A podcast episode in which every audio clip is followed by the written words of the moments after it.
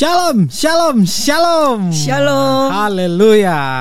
Ketemu lagi kita di The Last Movement Podcast dengan seri pengajaran.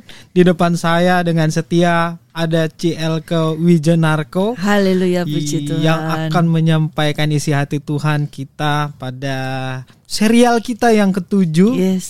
Akulah pokok anggur yang, yang benar. benar. Hmm, tadi sempet salah tuh. Akulah pokok anggur.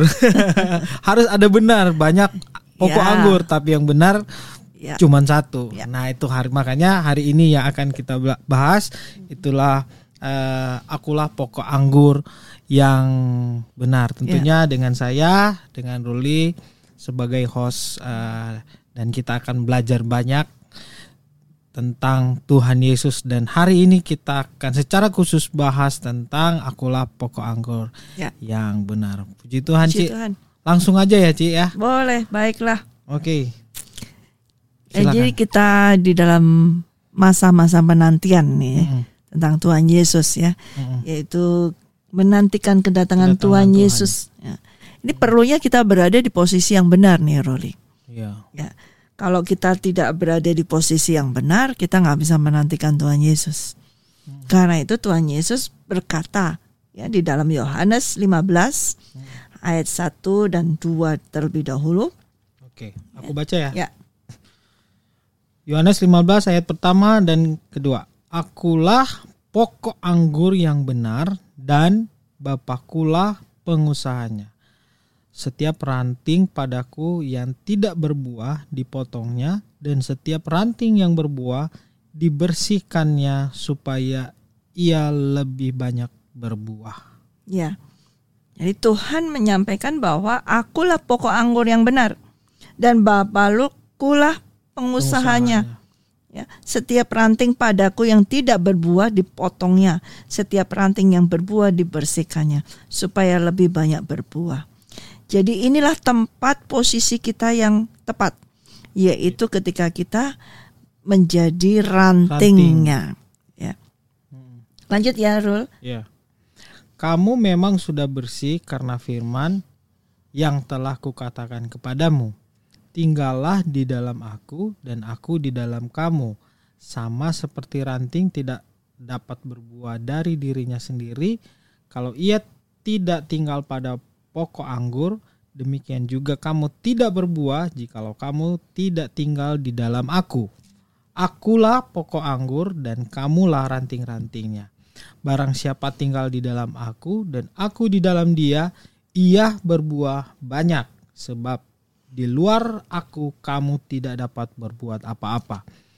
Barang siapa tidak tinggal di dalam aku, ia dibuang keluar seperti ranting yang menjadi kering, hmm. kemudian dikumpulkan orang dan dicampakkan ke dalam api lalu dibakar. Ayat tujuh. Jikalau kamu tinggal di dalam aku dan firmanku tinggal di dalam kamu, mintalah apa yang kamu kehendaki dan kamu akan menerimanya. Ayat terakhir, ayat kedelapan. Dalam hal ini, dalam hal inilah Bapakku dipermuliakan, yaitu jika kamu berbuah banyak, dan dengan demikian kamu adalah murid-muridku. Ya. ya, puji Tuhan. Puji Tuhan sekali kalau Tuhan Yesus yang menyampaikan bahwa dialah pokok anggur yang benar. Ya. Hmm. Sebab kalau Tuhan Yesus bukan pokok anggur yang benar, kita ini sebagai ranting-rantingnya bisa nggak nggak menghasilkan apa-apa, bisa nggak dapat apa-apa nih. Ya. Dan dikatakan oleh Tuhan Yesus bahwa Bapakulah pengusahanya, yang memiliki kebun anggur itu Bapa. Hmm. Ya. Dan Yesus adalah pokok anggurnya. Ya. Dan di, setiap ranting yang di dalam aku bila tidak berbuah dia dicabut. Ya. Setiap cabang yang berbuah pun akan berulang kali dipangkasnya, dibersihinnya. Bersihin. Ya. Supaya apa? Menghasilkan buah lebih, lebih banyak, banyak lagi dan hasilnya lebih bagus, banyak. lebih enak buahnya. Seperti itu. Kita harus berada di dalam Yesus. Selama kita menanti kedatangan Tuhan yang kedua kalinya ini, posisi yang tepat adalah kita berada di dalam Yesus, masuk di dalam Yesus. Seperti pokok anggur Tuhan menyampaikan. Ya, bila ada ranting-ranting itu harus nempel, harus masuk di dalam pokok anggurnya. Dan bila ranting itu tetap tinggal di dalam pokok itu, maka ranting itu akan menghasilkan buah. Ya. Dan bila ada ranting yang tidak mau tinggal di situ, itu nanti dia nggak akan menghasilkan buah. Memang dari ada pokok anggur itu ada ranting-ranting yang tidak menghasilkan buah. Nah, ranting yang tidak menghasilkan buah itu oleh pengusahanya akan digunting, akan dipotong. Potong. Dan ranting-ranting itu dikumpulin lalu dibakar. Ya. Tapi yang sudah berbuah, berbuah, sudah diambil buahnya kan tuh ketika manen gitu diambil buahnya, kemudian dibersihin lagi karena dia tahu oh ini ranting nih berbuah banyak nih. Dibersihin lagi, dibersihin, dipangkasin, tapi tidak dipotong. Iya. Dibersihin. Itu kan ada rantingnya, Ci. Terus ada daun-daunnya. Nah, mungkin daun, daunnya daun yang... dan ada ada kayak ranting-ranting kecil-kecil itu dibersihin. Jadi cabangnya itu yang besarnya itu tidak. Selama dia menghasilkan buah, dia tidak akan dipotong. Tetapi ada cabang yang tidak menghasilkan buah, itu yang dipotong. Kenapa dia tidak menghasilkan buah? Karena dia tidak mau mau tinggal di dalamnya. Ya. Tidak mau tinggal di dalam pokok anggur, mau berdiri sendiri. Nah, bila dia mau berdiri sendiri, maka dia tidak akan menghasilkan buah. Ya. Dan ketika Yesus berkata, "Akulah pokok anggur," disinilah hubungan antara Kristus dengan mempelainya. Kita sampai di mempelai, yaitu harus masuk tinggal di dalamnya. Diulang lagi ya, ya. Dari seri-seri sebelumnya, kamu di dalam aku, aku di dalam kamu. Ya. Kalau seri sebelumnya uh, ke- uh, yang kemarin, akulah jalan kebenaran dan hidup. Ya. Aku uh, di dalam Bapa, Bapa di dalam aku, dan ya. Kemudian kita juga harus masuk ya. Ke dalam uh, Tuhan Yesus. Ya. Sekarang Tuhan, Tuhan tambah perjelas ya. Lagi nih. Bahwa ya Tuhan tinggallah, Yesus betul. Tinggallah di dalam aku dan aku, aku di dalam, dalam kamu. kamu. Ya, sama seperti ranting tidak dapat berbuah dari dirinya sendiri kalau ia tidak tinggal pada pokok anggur. Jadi demikian juga kamu tidak akan berbuah kalau kamu tidak tinggal di dalam aku. Jadi harus betul-betul kita tinggal hidup. Di dalam Yesus hidup Kristus. Di dalam Kristus baru bisa kita menghasilkan buah yang baru benar. Baru akan ya? Bisa menghasilkan buah yang benar. Dan kalau kita tidak tinggal di dalam Yesus, nggak akan bisa menghasilkan buah. Ya. Tidak akan berbuah apa-apa. Akulah pokok anggur dan kamulah ranting-rantingnya. Barang siapa tinggal dalam aku dan aku di dalam dia. Ada dua. Hmm. Tinggal di dalam aku dan aku, aku di dalam, dalam dia. dia. Ia baru berbuah akan berbuah banyak. banyak. Sebab di luar aku kamu tidak dapat berbuat apa-apa. Jadi tanpa Yesus di dalam kita dan kita di dalam Yesus, kita gak akan menghasilkan apa-apa, gak berbuah apa-apa, bahkan akan dipotong. Potong. Ruli, dipotong. Barang siapa tidak tinggal di dalam aku, ia dibuang keluar seperti ranting dan menjadi kering. Kemudian dikumpulkan orang, dicampakkan ke dalam api lalu dibakar. Jadi, ya, ini adalah level yang terakhir ketika Tuhan menyatakan uh, hubungan. Kalau kita bicara tentang uh, skema dari kerajaan Allah, ingat hmm. ya bahwa tentang uh, kemarin adalah bicara tentang blessing, divine healing, kemudian dengan kebangkitkan dan jalan kebenaran hmm. itu sudah masuk di dalam second coming, ya, di mana kita menantikan kedatangan Tuhan. Di dalam menantikan kedatangan Tuhan tidak ada cara lain selain kita tinggal di dalam Yesus Kristus. Kita sudah jalan di jalannya Tuhan Yesus Kristus, sudah jalan di dalam kebenarannya, ya. Tapi kita harus mau tinggal di dalamnya. Nah, ini banyak yang nggak nggak bisa, karena itu tadi dikatakan ada cabang yang nggak menghasilkan buah.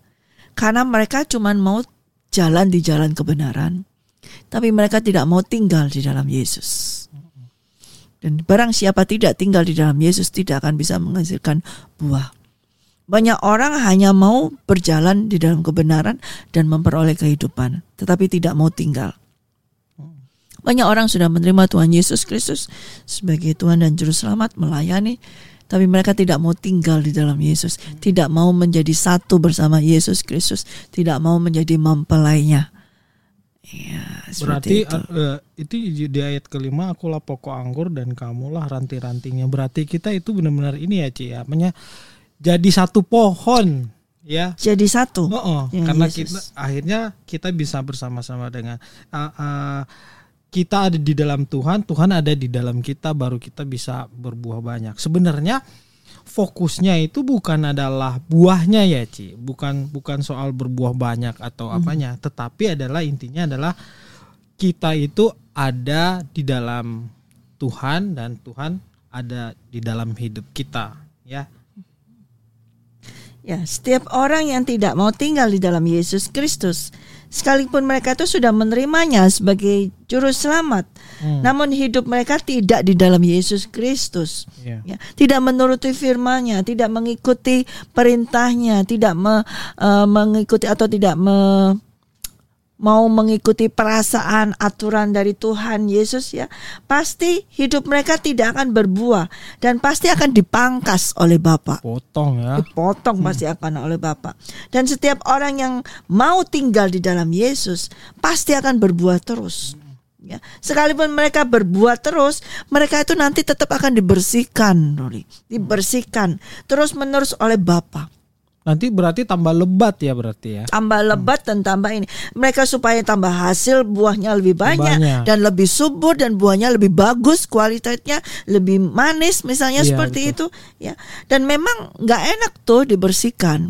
Gak enak banget, coba deh kita bersihin, digosok, hmm. disikat seperti itu. Pasti sakit, pasti gak enak, pasti menderita. Tapi tujuan Bapa ketika dia membersihkan mem- adalah memurnikan kita, memurnikan motivasi kita, memurnikan hati kita, membersihkan hati kita supaya tambah hari tambah hari menjadi sama seperti hatinya Yesus Kristus. Nah, ini luar biasa, Ci. Maksudnya kadang kita nih ya sebagai orang-orang Kristen tuh suka berpikir, ini saya kan sudah berbuat baik, artinya kan saya sudah berbuah. Kenapa sih aku harus dibersihin lagi? Kenapa sih harus harus di, di, di, dimurnikan lagi? Kebanyakan tuh kita masih seperti itu. Tapi dengan firman Tuhan nih hari ini bahwa ada tujuan Tuhan untuk supaya kita dibersihin, supaya apa? Supaya kita tambah berbuah lebih lebat lagi. Ya, ya. Benar ya, Ci ya? Ya. Supaya kita semakin dimurnikan dan hasil yang kita uh, uh, keluarkan, Uh, buah yang kita keluarkan itu semakin kualitasnya semakin bagus dan semakin baik lagi ya, untuk semuanya untuk kemuliaan bagi nama Tuhan pastinya, dengan buah-buah yang lebih lebat itu. Jadi nggak usah takut untuk berasa kayak seperti gimana-gimana kalau Tuhan mau memurnikan atau me- membersihkan kita kembali, memotong daun-daun itu yang yang yang kita sudah berbuah tapi Tuhan bersihkan supaya apa? Supaya kita lebih lebih berbuah lebat ya, Ci ya. Ya itu haknya pengusahanya. Mm-mm. Betul. Itulah haknya Bapak. Mm-mm. Karena Bapak mau supaya uh, setiap cabang yang sudah berbuah itu harus dibersihkan supaya hatinya sama menjadi seperti hati anaknya. Mm. Karena tujuannya Amen. Dari Bapak adalah untuk mencari mempelai bagi anaknya. Ya. Jadi dibersihkan, dibersihkan supaya hatinya tambah hari, tambah hari, tambah menjadi sama dengan anaknya dan menjadi satu, satu. dengan anaknya, yaitu menjadi mempelainya. Hmm. Bapak hanya punya tujuan untuk mencarikan mempelai bagi anaknya. Iya. Dan itu dengan lewat uh, jalan-jalan yang sudah disampaikan oleh Tuhan Yesus, lewat bahwa harus semua orang harus lewati Yesus, harus hmm. menerima Yesus sebagai roti hidup. Harus menerima Yesus sebagai terang dunia. Harus mau masuk lewat pintunya Yesus. Harus mau digembalakan oleh Yesus. Hmm. Dan harus menerima kebangkitan daripada Yesus. Hmm. Dan juga harus lewati jalannya Jalan. Yesus. Dan harus tinggal di dalam hmm. Yesus. Nah itu persyaratan Bapa untuk mencari mempelai untuk anaknya. Hmm. Jadi tujuannya adalah siapapun ya yang sudah berbuah itu pasti harus akan dibersihkan oleh Bapa supaya bisa menjadi mempelai Kristus. Dan mempelai Kristus itu selalu tinggal di dalam Kristus, tinggal di dalam mempelainya ya. Nah, kalau di ayat yang ketujuh, jikalau kamu tinggal di dalam aku dan firmanku tinggal di dalam kamu ya, mintalah apa saja yang kamu kehendaki, kamu akan menerimanya. Hanya mempelai itulah yang akan bisa tinggal serumah yang satu dan mm-hmm. itu menerima namanya Hmm. Jadi kalau minta apa saja dalam namanya pasti akan dapat. Nah, ini kehendak Bapa untuk mencari mempelai bagi anaknya dengan cara supaya kita ini mau dibersihkan terus, hmm. dibersihkan terus. Ya. Kalau kita nggak mau dibersihin, ya nggak akan bisa, Ruli. Hmm.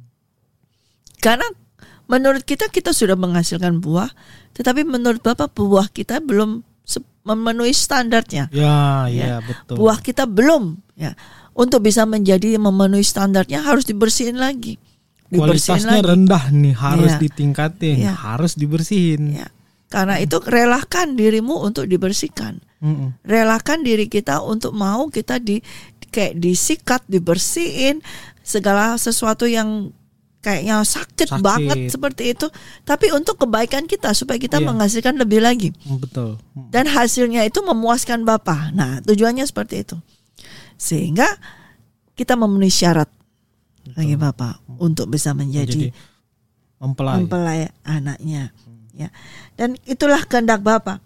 Setiap orang yang percaya kepada anaknya Yesus Kristus harus menjadi mempelainya. Namun memang tidak semua semua itu memenuhi persyaratan Bapa. Hmm. Karena untuk menjadi mempelainya tuh syaratnya ini banget. Luar persyaratannya biasa, ya. luar biasa.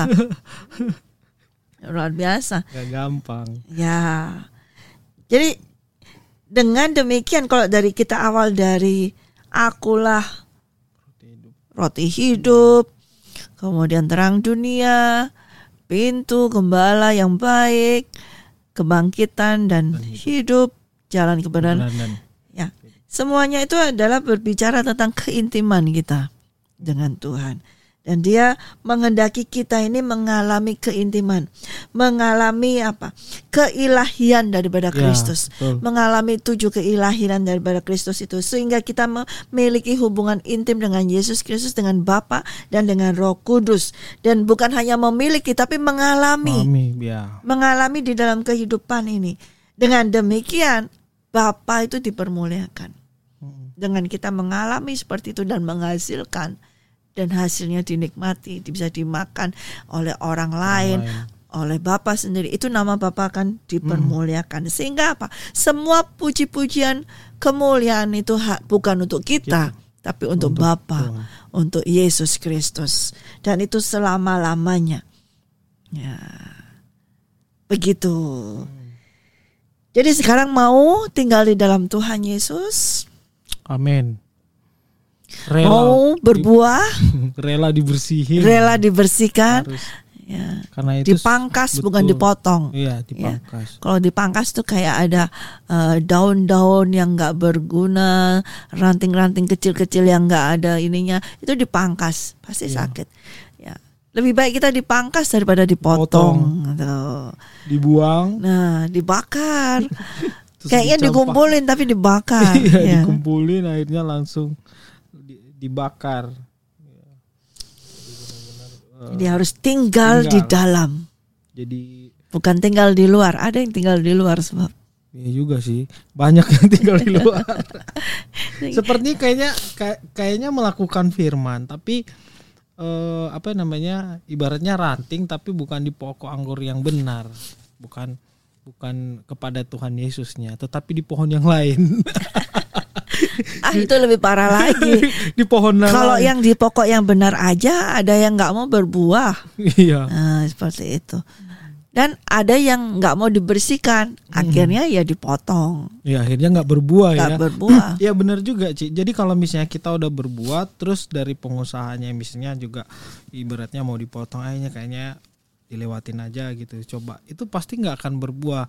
Yang sepengetahuan saya sih seperti itu. Jadi sengaja, jadi pohon anggur itu uh, sengaja benar-benar itunya apanya daun-daunnya. Kayaknya digundulin seperti Digum, itu. Betul, digundulin. Harus digundulin. Oh, oh. Kayaknya di dalam kehidupan kita kayaknya gundul deh. Kayaknya kok ini dipotong, ini diiniin, dipangkas, dipangkas. Tapi itu bukan berarti kita mau dihabisin, justru hmm. kita mau dibuat untuk menjadi lebih produktif lagi, Betul. lebih menghasilkan lagi. Jadi seolah-olah seakan-akan tuh Tuhan bikin tuh kita tuh nggak ada apa-apanya, yeah, semua kehormatan yeah. kita semua ditanggalkan, harga diri mungkin. Hmm. kemungkinan juga sesuatu yang sering mungkin kita banggakan, harta kita atau apa. Sengaja Tuhan Yesus memang mau bersihin dan pangkas kita supaya apa?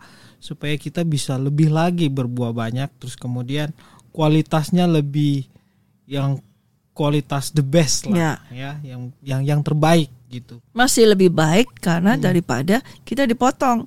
Itu kan masih tertancap tinggal di dalamnya ya, sekalipun dipangkas. Tapi ya, artinya pada saatnya nanti setelah selesai pemangkasan tersebut pasti akan mendapat supply lagi untuk bisa menghasilkan buah lagi ya, lebih banyak betul. lagi. Hmm. Selama kita tidak dicabut, selama kita tidak dipotong dari pokoknya ini. Hmm. Itu berarti kita masih menerima kasih karunia Tuhan untuk menghasilkan. Itu. Dan luar biasanya memang Tuhan sengaja pakai uh, perumpamaan ini ya uh, sebagai uh, anggur ini sebagai contoh ya, memang karena, karena agak unik memang ya, anggur ini gitu. Memang caranya mungkin ya bukan caranya ya karena Bapak yang menciptakan pohon-pohonan ya, ya anggur betul. Dan Bapak sudah tahu bahwa memang harus memakai anggur karena pohon anggur ini memang begitu caranya untuk menghasilkan buah lagi for the next season, untuk musim berikutnya dia harus dipangkas, dia harus dibersihkan. Dan kayaknya kalau kita ngelihat pokok anggur atau pohon anggur itu yang sudah habis dipanen terus menuju ke musim berikutnya tuh kayaknya ini mati kali kering ya, ya kering ini kayaknya mau mati nih kalinya gitu ya. Betul. Tapi dia nggak mati, iya. Tapi memang harus seperti nah, itu harus supaya gitu.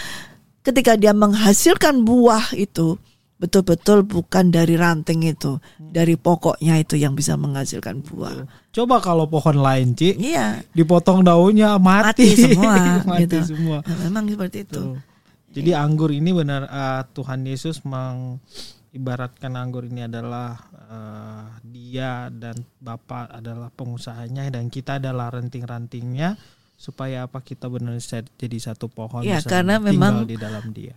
Sebagai pokok anggur itu setelah dia menghasilkan buah itu memang kayaknya kalau lihat pohon yang pernah saya fotokan itu ya hmm. itu kayak kayak salib deh hmm. kayak kayu salib gitu hmm. kayak kayak pohon yang sudah tidak ada nyawanya Nyawa. lagi hmm. kayaknya sudah mati seperti itu. Dan kehidupan kita di dalam Yesus Kristus kayaknya mati seperti ya betul ya, kita harus mati mati pertama mati kedagingan kita hmm. ya, tetapi kita tidak mati dalam rohaninya. hmm. Nah, seperti itu supaya apa? Supaya Kristus nantinya Dimudahkan. yang hidup di dalam kita. Betul. Gitu. Itu harus mengalami seperti itu. Tapi banyak orang yang nggak mau nih, Ruli, hmm. yang nggak mau dipangkas, yang nggak mau kelihatan gundul, yang nggak mau kelihatan ah uh, dibersihin, nggak enak, nggak mau. Ya, biarin aja lebat, tapi daun aja, nggak ada buahnya seperti itu. Ada ya. buahnya Ci, tapi asem. Kalau nggak mau dibersihin pasti gitu. Ya tapi lama-lama nggak akan bisa berbuah. Iya. Kalau nggak dibersihin, nggak akan bisa. Aku gitu, rusak, nggak akan bisa karena uh, kayak apa ya, makanan atau nutrisi dari tanah itu tidak bisa tersalur ke cabang itu selama ada yang menghalangi kecil-kecil itu. Jadi satu-satunya jalan memang waktu anggur itu sudah berbuah, diambil, dipetik, ya. Dan itu daunnya, rantingnya itu benar-benar harus dibersihin semuanya, semuanya supaya keluar lagi yang baru lagi, yang baru lagi. Nah kalau nggak dibersihin, nggak bakalan berbuah. Nggak ya, akan bisa. Gitu. Akhirnya harus dipotong. Harus potong. Jadi ujung-ujungnya sama aja itu. Sama aja. Akan dipotong, dicampakkan, lalu dibakar. Jadi luar biasa Tuhan ini memberikan firman Tuhan yang dia sendiri iya, yang ciptakan. Iya, betul. Betul-betul dia sendiri yang menciptakan sehingga dia tahu ketika dia berkata bahwa akulah pokok anggur yang benar. Dia sudah tahu banget bagaimana iya. caranya produksinya tuh iya, pokok anggur, anggur tuh bagaimana karena dia yang menciptakannya. Cara hidup anggur iya, itu ya. Iya. Pokok anggur. Betul-betul itu. itu luar biasa seperti itu. Ya, puji Tuhan. Jadi dengan uh, hari ini kita menyampaikan seri yang ketujuh ya. Iya, mungkin nanti ya bukan terakhir, nanti masih ada yang yeah. untuk pembukaan dan penutup ini. Oh, yeah. Anehnya Sip, gitu di situ Roh Kudus nih.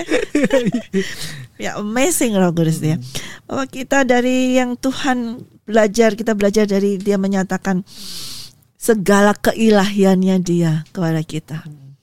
Memang betul-betul dia adalah amazing, amazing. ya. Dia emang luar Tuhan biasa. yang luar biasa ya. Tetapi tujuannya adalah pada akhirnya adalah supaya kita semua ini menjadi mempelai. Mempelai, betul. Untuk siap menjadi mempelai menantikan kedatangannya Tuhan.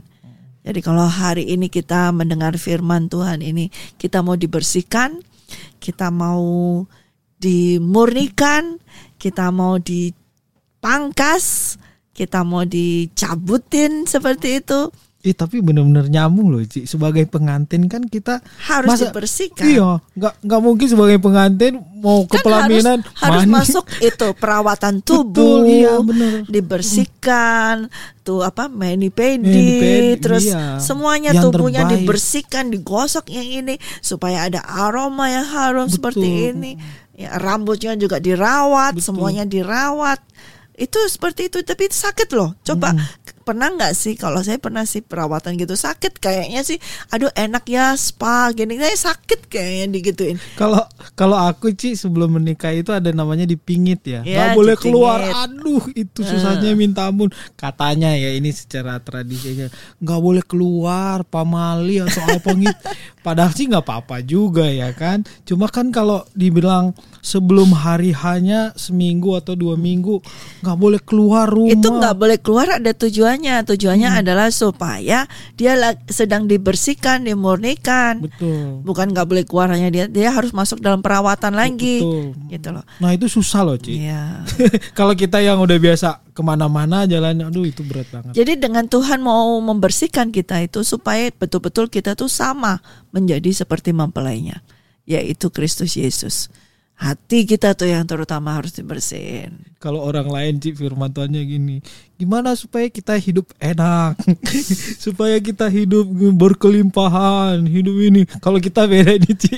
Ini hidup berkelimpahan loh. Sebab nanti katakan, jikalau kamu tinggal berbuah di dalam aku, firmanku tinggal di dalam kamu, minta apa saja yang nah. kamu kehendaki, kamu akan menerimanya. Mm-mm. Itu bukannya kelimpahan? Iya kelimpahan, nah. tapi harus sakit dulu Ci. Iya, harus mau masuk di dalamnya dulu. Masuk di dalam Yesus, tinggal di dalam Yesus, dan yeah. Yesus tinggal di dalam kita. Mm-hmm. Itu terjadi ketika kita mau dibersihin, mm-hmm. mau dibersihin, mau ngalami sakit seperti itu. Jadi jangan cuma mau kelimpahannya doang, yeah. tapi nggak mau dibersihin, dimurnikan, ya kan? Kalau kita nggak bersih, mana bisa Yesus tinggal di dalam kita? Betul. Hmm. Oke okay, kita mau tinggal di dalam Yesus. Ya aku baca firman setiap hari. Ya aku melayani Tuhan. Ya aku memberitakan Injil kemana-mana. Ya aku memberi. Kita bisa tinggal di dalam firman-Nya. Tapi untuk Yesus bisa tinggal di dalam kita, kalau kita gak dibersihin gimana dia mau? Dia kan yang maha kudus ya, bagaimana bisa tinggal? Yang kita lakukan itu tinggal di dalam Yesus di luar. Yesus tinggal di dalam kita di mana? Di dalam hati. Nah ketika kita melakukan tadi itu semua, yang tahu motivasi hati kita siapa? Orang lain nggak tahu. Hmm. Oh Ruli baik banget hari iya. ini menabur. Betul. Terima kasih Ruli. Betul. Ruli lagunya bagus banget. Ruli nyanyinya bagus. Pujian penyembahan hari ini luar biasa. Orang melihat luarnya. Iya.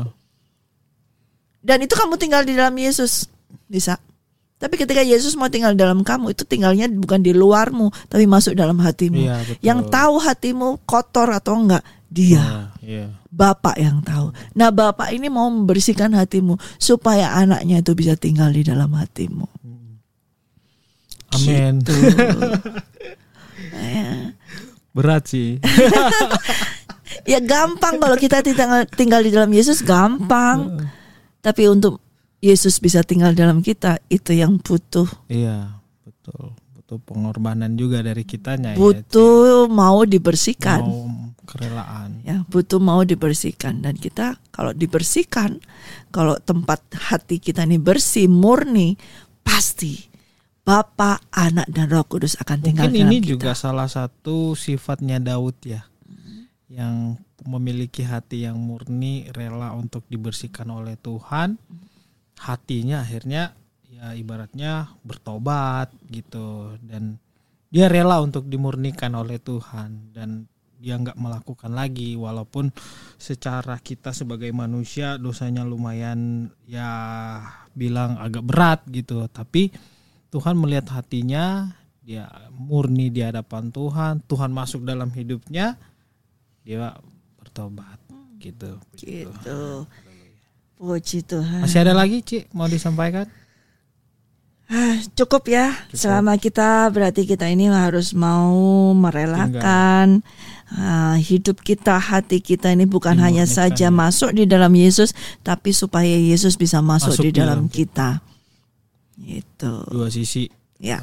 Dua sisi kita masuk dalam Tuhan, Tuhan ada di dalam kita. Akhirnya ya. ngeblend. Iya. Itu. Kalau hmm. enggak, enggak akan bisa menghasilkan juga. Iya, betul. Kalau hanya kita tinggal dalam Yesus dan Yesus tidak tinggal dalam kita, kita juga enggak akan menghasilkan apa-apa. Dan kita tidak menjadi mempelainya. Iya, itu itu paling nah, penting tuh. Kita harus rela dibersihin supaya apa? Aku mau jadi mempelainya. Mempelai, nah, kita iya. mau jadi mempelainya. Hmm. Itu tujuan hidup kita. Tujuan. Ya, bukan hanya diberkati, menerima berkat, tapi kita harus menjadi mempelainya. Amin. Amin. Puji Tuhan. Tuhan. Oke, saya percaya kita hari ini mendapatkan luar biasa pesan Tuhan dari seluruh serial kita, pengajaran, seri pengajaran kita di The Last Movement Podcast ini. Kemudian nanti juga next pasti kita juga akan ngebahas tentang saya. Kalau kali ini saya nggak akan kasih tahu karena ini tujuh seri ini akan di ya. closing dengan satu hal yang luar biasa. Kalau saya saya sih sudah tahu, cuman sengaja saya nggak kasih tahu supaya surprise. Oke. Okay. Gitu. Ya, akan di closing dengan satu seri yang luar biasa lagi. Terus kemudian uh, teman-teman jangan lupa untuk terus dukung kita ya. di sosial media kita. Ya. Like, comment, share, dan subscribe Menara Doa Jakarta Official. Teman-teman juga bisa melihat atau mendengarkan uh, tayangan ini di podcast di Anchor dan Spotify. Linknya nanti saya taruh di deskripsi uh, video ini. Ya, puji Tuhan. Oke, sebelum kita mau akhiri, saya mengajukan diri berdoa untuk kamu. berdoa. Ruli yang berdoa. Ya, ya. Oke okay, ya. Puji Tuhan. Akarama syena karala lapasyena. Kurabaya syandara larabaya. Yana karala lamasyena karaya masyena. Kurabaya syandara larabaya. Yana karala masyena karaya masyena. Kami bersyukur Tuhan untuk tuntunanmu, penyertaan-Mu. Untuk terus membawa kami. Kami semakin mengerti kehendak-Mu Tuhan dalam kehidupan kami. Dan kami percaya ya Tuhan, firman Tuhan yang isi hati-Mu yang telah kami dengarkan pada saat ini ya Tuhan akan membentuk iman kami Tuhan, untuk kami selalu percaya dan iman kami semakin Tuhan kuat di hadapan Engkau ya Tuhan. Khusus Tuhan hari ini Tuhan kami, Engkau ingatkan untuk kami terus tinggal di dalam Engkau. Dan Engkau di dalam kehidupan Amen. kami. Engkau adalah yes, pokok anggur yang benar itu ya Tuhan. Dan kami yes. adalah ranting-rantingnya. Amen. Dan kami Tuhan percaya Engkau adalah pokok anggur itu yang benar. Sehingga kami terus bersedia Tuhan untuk selalu dibersihkan ya Tuhan. Untuk dimurnikan. Amen. Sehingga Tuhan kami akan terus berbuah banyak. Berbuah Amen. lebat. Bukan untuk pribadi kami, tetapi untuk kemuliaan bagi nama-Mu ya Tuhan. Haleluya, ajari kami Yesus. Tuhan untuk kami selalu melakukan firman Tuhan. Haleluya, ajari kami terus Tuhan untuk kami selalu menyatakan Tuhan pribadi-Mu dalam Haleluya, kehidupan Yesus. kami. Lewat perkataan kami, tindak laku kami Tuhan. Semua yang kami lakukan Tuhan. Semuanya kami mengisyaratkan bahwa kami hidup di dalam Engkau dan Engkau di dalam kehidupan kami. Sehingga yang nampak di dalam kehidupan kami bukan pribadi kami lagi ya Tuhan, tetapi Engkau yang ada di dalam kehidupan kami ya Tuhan. Terima kasih. Sambil kami menanti-nantikan Engkau Tuhan untuk kedatangan Engkau yang kedua kali, Engkau menemukan kami telah siap dan kami telah Tuhan menjadi uh, memenuhi syarat untuk kami menjadi mempelai Amen. Kristus. Amen. Terima kasih ya Tuhan, terima kasih. Berkati terima terus kasih, podcast Tuhan. ini, berkati C L K, berkati Haleluya, kami semua, Yesus. berkati kru yang ada semua. Kami ya Tuhan, kami percaya podcast ini Tuhan akan semakin Kau berkati, menjadi sarana untuk kami mengabarkan Injil kebenaran-Mu yang benar di muka bumi ini. Amin. Terima kasih ya Tuhan, terima kasih.